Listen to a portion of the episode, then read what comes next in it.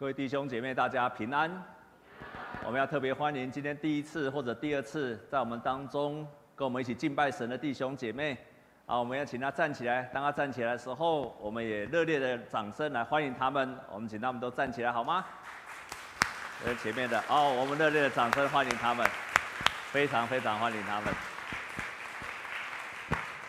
好，请坐。很高兴可以跟我们一起敬拜神。啊，我非常敬重的一位牧师，他也在台湾做传福音很多年，叫做夏中坚牧师。他最近发表了一篇文章，他说：“我们今天在传福音的，或者是基督徒所面对的社会，我们面对到四个四个模糊。第一个模糊就是性别的模糊，性别的模糊。我们很多的男生看起来。”又不像男生，而且要像女生。很多的姐妹女生啊，有那又留西装头啊，所以又起来又像男生，所以性别越来越模糊了。第二个是时间的模糊。以前我们常常说日出而什么？日出而作，日落而息，所以非常的规律。太阳下山就休息了。可是今天的时间改变了，因为现在时间变成 seven。Eleven，时间改变了，很多人都要加班到晚上了。然后呢，第三个他说家庭也模糊了。以前我们说甜蜜的家庭就是父母亲，然后照顾孩孩子，但现在呢，常常是什么？常常是爷爷奶奶在照顾儿女，或者是单亲的爸爸或单亲的妈妈在照顾儿女，甚至有同性的在照顾儿女。所以今天的性别、今天的时间、家庭都模糊了，然后最后他说道德也模糊了，因为在今天多元的社会，每个人心中都有一把尺，你认为的对的就是对的，我不一定要跟别人一样，所以所有的道德也都是模糊的。他说，我们在这个时代所面对，跟在两千年前的时候保罗所面对的社会是完全一样，因为很多的时候都模糊掉了。都模糊掉了，所以保罗在那个时代，我们今天所读的圣经节，在罗马的教会，他们也面对到一个模糊的时代，因为他们成为基督徒的时候，当时候的社会在罗马的社会的环境也是不一样的，也是充满了模糊，跟基督教的价值观是远远的不一样的。可是照理说，神所创造的世界原来都是属于神的，合神心意的，是圣的。在圣经上，我们用“圣”的这一句话 “holy”，事实上它原来的意思是“圣的”，它有是分别的意思，分别。然后第二个动作就是属于神的。所以当你把许多的事情把它分别出来，从这个社会上分别出来，然后说这一部分是属于神的时候，就是圣的。中文翻译有时候多加了一个字，叫做“圣洁”。所以不管是圣洁或者是圣的，都是指同样的意思。也就是你把它从这个世界把它分别出来，然后第二个要归属于神。所以，亲爱的弟兄姐妹，当教会这个地方，我们把它从这个世界把它分别出来，这个地方我们就叫做什么？圣殿。当我们唱的诗歌跟一般的流行歌曲不一样，从这个世界跟社会上把它分别出来，我们唱的诗歌叫做什么？圣诗或者圣歌。不管它是一场的传统的诗歌，或者刚刚敬拜赞美的诗歌，它都是圣歌或者圣诗。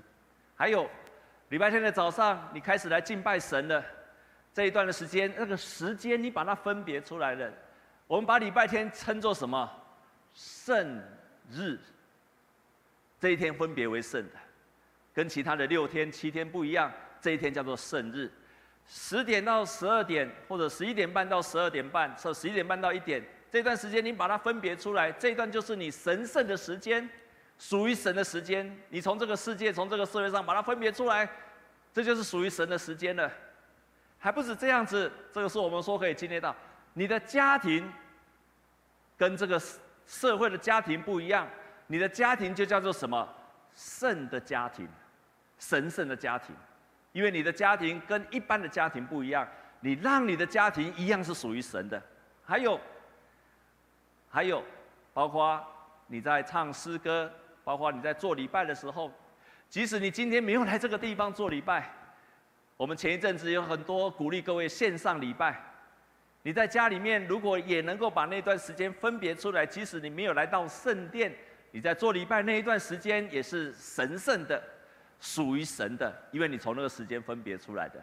有一个弟兄跟我说：“牧师，我跟你讲哦。”这一场的弟兄跟我说：“他说牧师，我前几个礼拜没有来，我就在线上，我都时间到了，我一样做礼拜。但是牧师，我跟你讲，你放心，我在做礼拜的时候，我一样是穿西装打领带，坐在电脑前面，所以我很分别为圣。”另外一个弟兄说：“我在线上礼拜的时候，我一样把我自己放在房间里面，不让旁边的人来干扰我，我就一个人在房间里面很静虔的看电视。”所以我也把那个时间分别出来了，这就是分别为圣。上个礼拜我休假，然后我们回去台南，然后我就想说，哎，我从来没有在线上礼拜过，不知道线上礼拜的感觉是什么样，所以我就拿着电脑就放在前面，啊，差不多十点多的，还不到十点我就已经预备好了。那在家里面，因为很热嘛，所以就在房间里面做礼拜，然后呢，就穿着内衣跟内裤。就坐在电脑前面做礼拜，啊，做到一半的要开始做礼拜的时候，怪怪的，因为从来没有穿内衣内裤敬拜神，所以赶快去穿衣服穿起来，因为不穿衣服好像很奇怪，没有办法在上帝的面穿好了之后，然后我就要坐下准备做礼拜，往旁边一看，牧师娘，你穿短裤做礼拜不太好吧？牧师娘就回应了我一次说，牧师。你叼个牙签做礼拜不太好吧？我们常在线上做礼拜的时候，就会失去了敬虔的态度。可是你在教会，你不会这样做。我要强调就是，当你在你把所有的分别为圣的时候，分别从这个社会分别出来，从世间分别出来，归属于神的时候，那就是圣洁的，就是圣的。你在办公室做，你在办公室上班的时候，这个办公室是是。是属于这个世界，可是你在上班或者你在学校，你开始工作在上班的时候，你跟上帝说：“上帝，虽然我的旁边都是非基督徒，这个老板也是非基督徒，但是我在上班的时候，我愿意照着你的旨意去做去行。”亲爱的弟兄姐妹，你上班的那个位置就是神圣的位置，阿门。你上班的地方，你把它分别为圣。我照着神的旨意在上班，你就是把那个地方分别为圣了。每一个地方你都可以分别为圣，当你把它分别出来，而所说这个是属于神的，那个就是分别为圣的。照理说，这个世界都是属于神的，都是圣洁的。可是为什么我们会失去了圣洁呢？在今天我们所读的圣经节告诉我们说，上帝的创造永能和神性，是你明明可知道的，是你明明可以知道的。你知道这一切都是神所创造的，但是人开始慢慢的变成了不圣洁。这个不圣洁，在今天的圣经节的当中，一共有三处，他把它说是任凭他们。我们要看这三处的经节。第一处的经节，也就是在。一章的二十四节，我们一起来读好吗？我们一起来读吗？好吗？我们看圣经罗马书的第一章第二十四节，在圣经当中用三个任凭他们，神任凭他们，让我们看见人如何变成了从神圣变成了这个世俗。我们把圣经抛出来好吗？一章的二十四节。我们一起来读预备起，所以上帝任凭他们逞着心里的情欲行污秽的事，以致彼此玷污自己的身体。二十五节，他们将上帝的真实变为虚谎，去敬拜侍奉受造之物，不敬奉那造物的主。主乃是可称颂的，直到永远。所以第一件事情，上帝跟上帝就任凭他们，任凭在原文的意思就是交给。交给，所以台语的圣经翻得非常的准确。他说“高呼”，把它交给，这个意思是说，本来这个世界你应该创要敬拜那位创造的主，可是人照着自己的私欲去敬拜的神明跟偶像，受造之物，神明跟偶像都是受造之物，不去敬拜那个创造他的神的时候，而这个为什么你要拜这样的偶像跟神明？因为你照着你的个人的欲望，你想要得到好处，所以你去敬拜神明。那个神明跟偶像是因为顺着你的欲望所创造出来的，在罗马时代。有很多的庙，那个庙里面有很多的神明被人家祭拜，你知道吗？当时候的庙里都有神妓，也就是在庙里面侍奉男人的妓女，甚至在当时候记载有上千个神妓在里面。曾经有一个人，他跑马拉松跑了冠军，当他跑了冠军的时候呢，他感谢他的神明叫阿弗拉狄特神。他为了感谢他，他得到冠军，他就奉献这个神明一百个女子到庙里面去当妓女。在当时候的罗马的时代是这样的时代，所以保罗看见这样的情形的时候，他说：“我们会敬拜的偶像，常常是你自己的欲望所跑出来的。我们不要说两千年前的罗马，我们看今天的台湾社会也是一样。我们看见台湾三尾萧妈祖，在拜妈祖的时候，每次到彰化地方的时候，人就开始。”打打架，为了要抢妈祖的轿，为什么要抢？因为他知道要这个神明来赐福给他。人凭着自己的私欲去敬拜自己所创造出来的神，神就任凭他们，任凭他们。你们既然要这样做，神就把你交给你自己的欲望，交给你自己的欲望。第二处的圣经节，在一章的二。二十六节，我们一起来读二十六节，预备起。因此，上帝任凭他们放纵可羞耻的情欲，他们的女人把顺性的用处变为逆性的用处。二十七节，预备起。男人也是如此，弃了女人顺性的用处，欲火攻心，彼此贪恋，男和男行可羞耻的事，就在自己身上。这这妄为当得的报应。所以第二个地方，在罗马那个时代，很多同性恋的，那保罗看见了，他说：这些人用逆性的，本来应该顺性的，顺着你的性，现在逆着你自己的本性，上帝就任凭他们，任凭他们随着他们情欲的欲望，任凭他们。让他们欲火攻心，彼此贪恋，不只是男跟男，不只是女跟女，也就是我们今天所谓的同志或者同性恋。当你这样子的时候，神就任凭他们去做你顺着你情欲要做的事情。这个是我们在这段时间看到第二个任凭。第三处，保罗也提到，让你上帝就任凭你去做吧的第三个地方，我们一起来看第二十八节，请我们一起来读二十八节。一北秦，他们既然故意不认识上帝，上帝就任凭他们存邪僻的心，行那些不合理的事。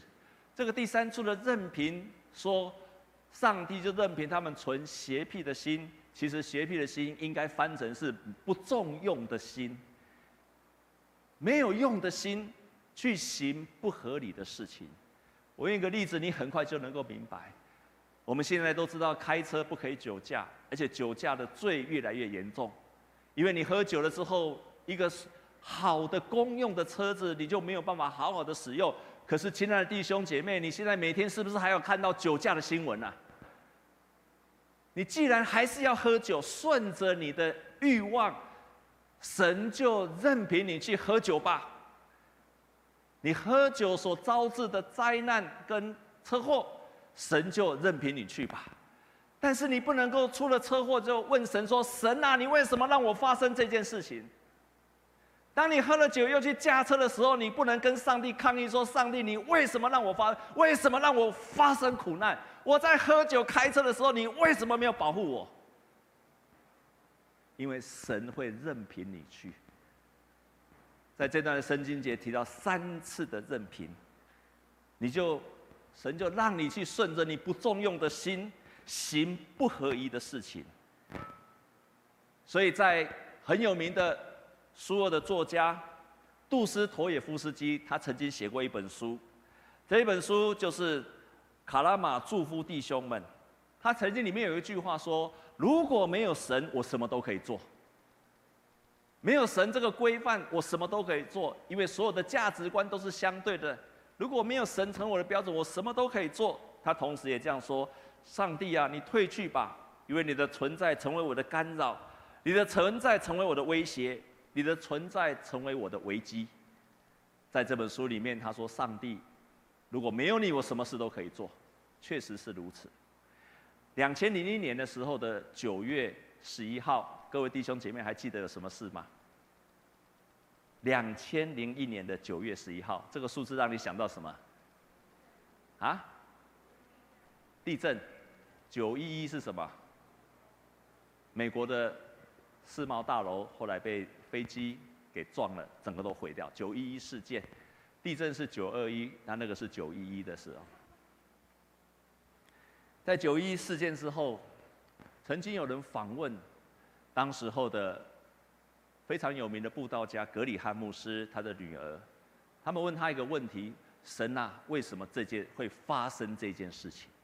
为什么会那么多人的受苦受难？为什么会发生九一的恐怖攻击事件？葛理翰牧师的女儿回答得非常的有智慧，她这样子说：“她说，我相信上帝对这件事情一样的伤心。”可是，上帝是一个正人君子。我们既然强迫他远离我们，我们又如何能够期待他能够保护我们呢？让我们看看恐怖的事情，美国校园很多枪击的事情。我认为事情最早的开始，就是有一个叫做 Madeline Murray Hair 这个女士，因为她在校园里面说。我们在学校里面不可以祷告，因为圣经里面说也不可以教圣经，因为圣经里面说不可以杀人，这些不都不可以教，因为这些是圣经的。这个梅德林后来，他的儿子，他自己就被杀害了。另外，有一个 Benjamin Spark 这个博士说，我们儿女如果做错事了，不可以责打他。不是虐待哦，我们连责打都不可以，甚至在学校教职员也不可以责打学生，因为他们的心理会得到扭曲。可是，这个 Spark 博士，他的儿子却自杀了。但是我们都同意的，不可以体罚，不可以处罚犯错的学生。台湾也是一样。他继续说。我们同样同意我们的女儿堕胎。当我们很多人的堕胎的时候，我们不是说不可以堕，不可以有婚前的性行为，反而我们教他们说，你要如何使用的保险套，而且学校什么地方都可以拿到保险套。大家都同意了。我们也选出了一些政府的官员，他们私底下做什么都没有关系，他们说谎都没有关系。他们写博士论文请人代抄也没有关系，哎，这句话是我加进来的。只要经济好就可以了，其他他们怎么做都没有关系。包括我们的总统，私底下做什么都没有关系，只要我有工作而且经济看好就可以了。我们也同意了。然后我们看网络杂志，很多裸体的女生、性爱的女生到处去流传。可是每一次我们要跟人家说上帝是爱、上帝的福音的时候，我们都不好意思传出去。我们是到处说黄色笑话、有色的笑话。可是要叫我们去跟人家说上帝的福音的时候，我们都不好意思去传。我们也同意了这样的情形。我们也同意很多的电影、电视制造很多的血腥、暴力、不正当的性行为等等。然后，我们最后才问说：为什么我们的儿女成为一个没有良知的人？为什么会九一发生？为什么这些恐怖事情会发生？当我们把上帝推出了你的生命之外的时候，你远离，叫上帝不要靠近我，我要远离神的时候，然后你才告诉问神说：神啊，为什么让这些事情发生？当你把你的生命，你从来不愿意把你的生命的时间。你从来不愿意把一个该给神的时间也好、金钱也好、你的人生也好、你的家庭也好、你的交友也好，都让它分别出来归属于神。然后等到你发生问题的时候，你才问说：“神啊，为什么让这件事情发生在我身上？太不公平了！太不公平了！”你完全忽视了神的存在。那当你发生事情的时候，你却不断的怪神，神啊，你为什么让这些事情发生？公平吗？所以，格里汉牧师的女儿，她就这样说：我们把上帝推出了我们的世界之外，我们却责怪了神，让我们经历到这些灾害。我们必须要回到照着圣经上所说的那个圣洁的、圣洁的，请你要注意。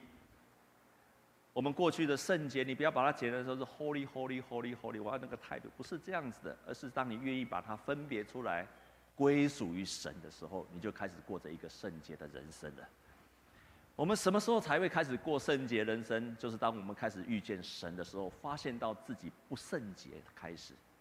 在圣经上，摩西他本来在牧羊，可是有一天他上了何烈山，他看见那个荆棘在燃烧，却没有烧尽。这个时候，他才发现到一件事情，他才发现到一件事情，原来他所站的地方是神圣的，上帝就跟他说：“你这个地方是圣地，是上帝同在的，你要把你的鞋子脱下。”他才把他的鞋子脱下。另外有一位先知叫做以赛亚，有一天他在异象当中，他看见了一个异象，他看见了一个异象，他在那个异象的当中，他看见了神。他就说：“圣哉，圣哉，圣哉！万军的耶和华，他的荣光充满全地。他看见了神的荣，他才发现说：原来我是一个嘴唇不干净的人，而且活在一群嘴唇不洁净的百姓的当中。我有祸了，我有祸了。所以，我们遇见了神的那一刻，你会发现到自己的不够圣洁。那一刻，我们才开始，我们需要成为更圣洁的人。我们越靠近神。”就可以成为一个越圣洁的人。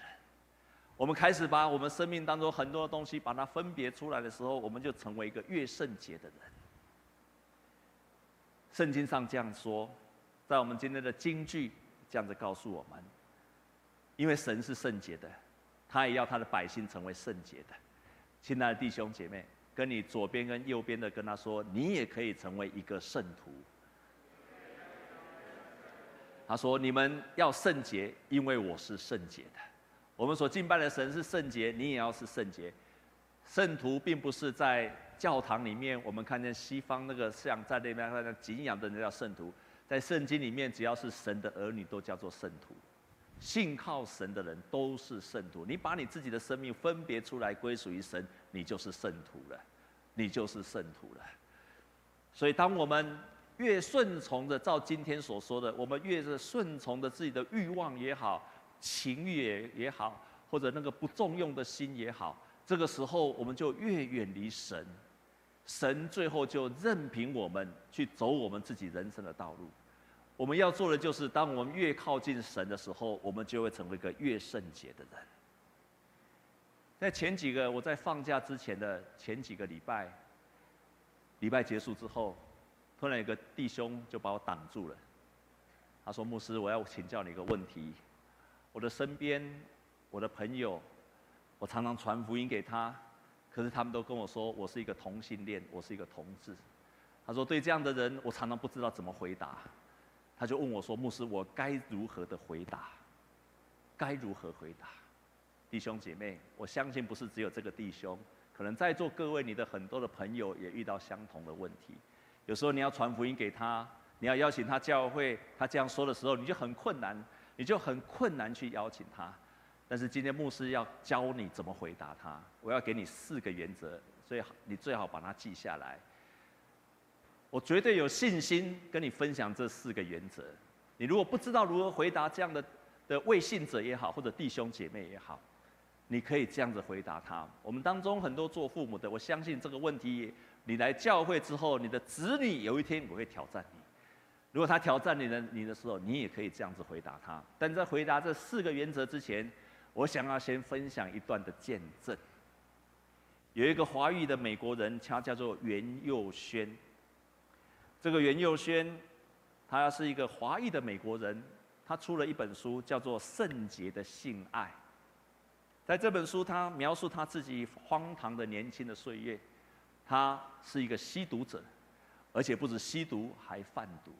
不止贩毒，他同时是一个同性恋者。所以他吸毒，他的性关系非常的混乱。他同时在贩毒。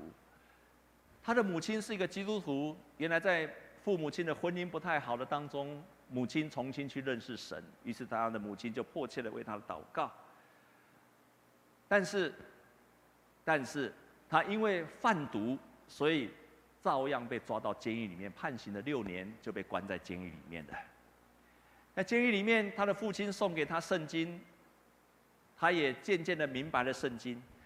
他翻遍了圣经，想要去找到在圣经当中去支持同性恋的理由。然后他也在监狱里面去找遍了所有的书，想要明白了，他发现大部分的书都支持了同性恋。这个时候，他想说，他想要为他自己的同性恋找到一个圣经可以支持他自己的理由。他发现，他发现，他找不到。于是他开始问，他在书里面，他回答了几个问题。最常被挑战跟问的就是：那么同性恋到底是天生的，还是后天的？他说，不管是。天生的或者是后天的，只要有人开始相信，开始相信，觉得我对同性有一些喜好的时候，就会开始发现，他就开始为自己找理由，不管他的结果是天生的哦。事实上，这个在目前的医学上没有标准的答案。可是那些他有这样倾向的人，他就相信我是天生的，不管是天生我是后天的，他一定这样子去接受他自己就是这样的人。他跳脱的是天生，或者是后天的辩论。我觉得他的回答非常的好。说真的，他的回答也让我再一次理清我这么多年来在想的这一件事情。我被这件事困住了，但他的回答告诉我们说，不管你是天生的，还是后天的，即使他是天生的，也是罪。他就。天生的也是罪，不代表他就是可以做的。不管你是个酒鬼，你是个骗子，你是个性淫者，天生或后天的，你都需要重生。他继续说：“我们生命的问题，你的性取向不是一个人生活的核心或定位。”因为我们每一个人都是一个罪人，每一个都受到原罪的影响。只有当我们知道我们跟罪挣扎的时候，我们跟同性恋的朋友或罪挣扎，那个同性恋的朋友最为他的性别在挣扎，跟我们为罪的挣扎是一样的，我们才能够对他们表达出爱跟怜悯。所以他说。同性恋的反面不是异性恋，而是圣洁。就如同没有结婚的人，没有结婚的人，单身的时候他也必须守贞洁，因为他面对的是一个神的神圣。在婚姻里面的人，他一样要面对忠实。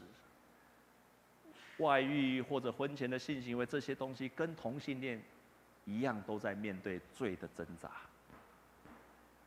都是需要神的拯救，所以不管在天生或者后天，我们都需要在耶稣基督里面重新得到拯救，重新悔改，重新的认识。那么对这些同性恋的朋友，我们永远都是传福音给他，并且给给他友谊。当我们面对这样的挣扎的时候，不是一个需要心理辅导。我们需要的是门徒训练，学习过一个圣洁的生活，而不是心理的智商辅导。他自己说的，他写的这本书的当中，他走过来之后，他发现到，原来我们要面对的不是一个心理的状态，不管是天生或后天的，而是我如何在耶稣基督里面重生，面对神的圣洁，我重新过着一个圣洁的生活。透过门徒训练，你知道你必须过一个圣洁的生活。我可以跟你保证，那个信的取向就会被改变。所以，我们的教会也好，或者我自己也好，当我们面对同志的时候，我有四个原则。第一个，永远都是接纳跟爱他们，因为耶稣来就是为了有罪的人。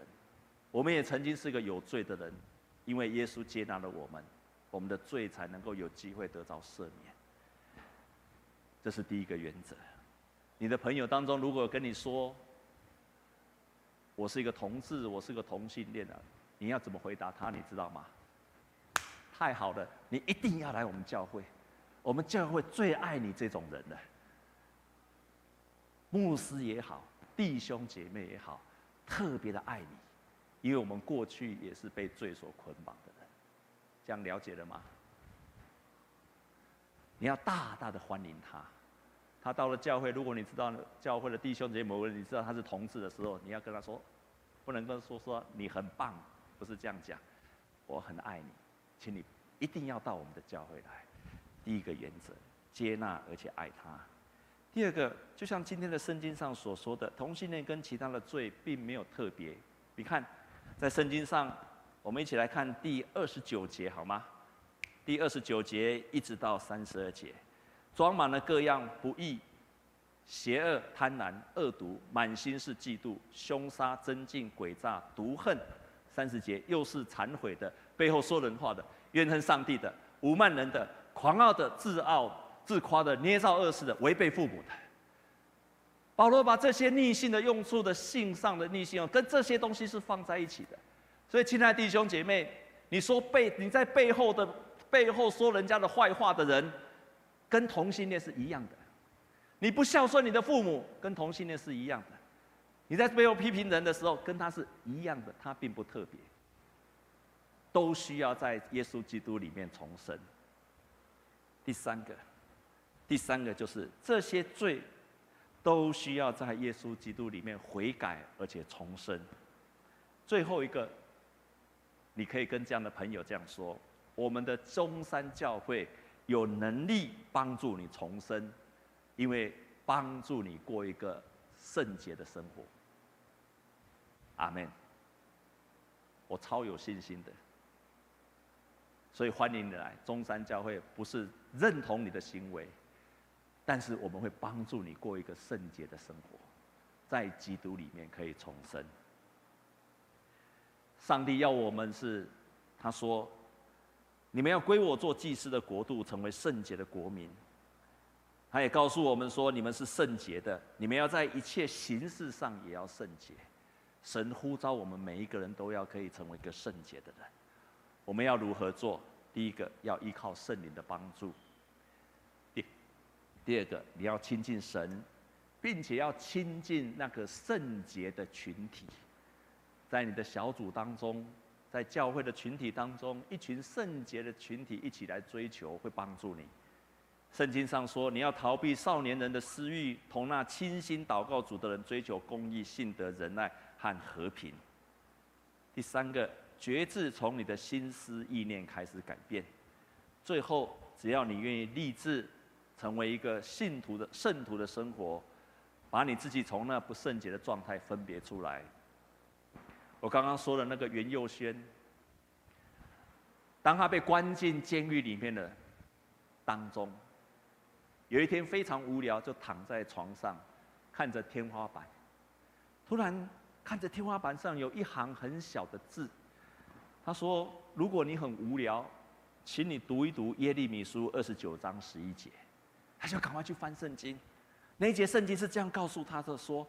耶和华说：“我知道，我向你们所怀的意念是赐平安的意念，不是降灾祸的意念，要叫你们将来末后有指望。”他看了这一节之后，就在那一天，上帝的话语借着圣灵就刺透他的心。即便我的人生，我是一个贩毒、吸毒，我被下在监狱，好，但我的人生毁掉了，好像我的人生毁掉了。可是他突然看到这一节说，原来上帝要向我所怀的意念是赐平安的意念。上帝不是要降灾害给我，他要给我的人生不是要降灾害，他要让我将来成为一个有指望的。从那一刻他开始，我有指望了。于是他在那个地方就信了耶稣。出来了之后，他出来之后，他决心要去读神学院。所以出来之后，马上报考神学院。神学院让他推荐人，至少三个人，在一年内你所认识的人，他找了三个人。第一个人就是监狱里面跟他关在一起的人。第二个人。就是监狱里面的狱卒、典狱。第三个人就是监狱里面的牧师，他真的就去读墓地神学院了。当他进去读穆迪神学院，毕了业之后，他持续的继续读下去。后来他读到了神学博士，如今是一个神学院的教授。神叫我们幕后都充满了指望，都充满了指望。有一天。当他在学校成为一个神学生，他在校园里面走路的时候，那一天圣灵感动他，他充满了感谢。他说：“我为我自己的一切经历向神感恩，因为上帝在我的身上有他最特别的美意。我的失败是为了让今天我成为他的子民所必须要经历的。”我是一个同性恋，让我真实的经历到旧的生命的破碎，时刻抓住对神的需要。我被关进监狱里面，让我有机会找到了神。我得了艾滋病，是让我时刻存着感恩的心。每一天醒来，我为上帝又给我一天的生命而感谢。我要竭力做主的工。我的明天没有得到应许。但是我今天已经充满了神的应许，哈利路亚，哈利路亚，哈利路亚。神向你赐的不是灾害的心，让你的幕后有指望。当我们越把生命当中的每一部分、一部分的分别出来，归属于神，我们开始过着一个圣徒的生活。我们同心来祷告，天父，我们感谢你，我们从心里面感谢你，主啊，我们遇见你之后，才发现到自己过去活在一个败坏的，活在一个不够圣洁，我们失去了一个受造者应该有的样式，赦免我们，再一次用耶稣基督的宝血洗净我们。主啊，愿我们每一个今天到你的圣殿来敬拜神的所有的神的圣的神圣的子民，他们就开始立志过着一个属乎主的人生，从这个世界分别出来。我们虽然没有办法离开这个世界，但是我们却可以不属这个世界。谢谢你，奉耶稣基督的名祷告，阿门。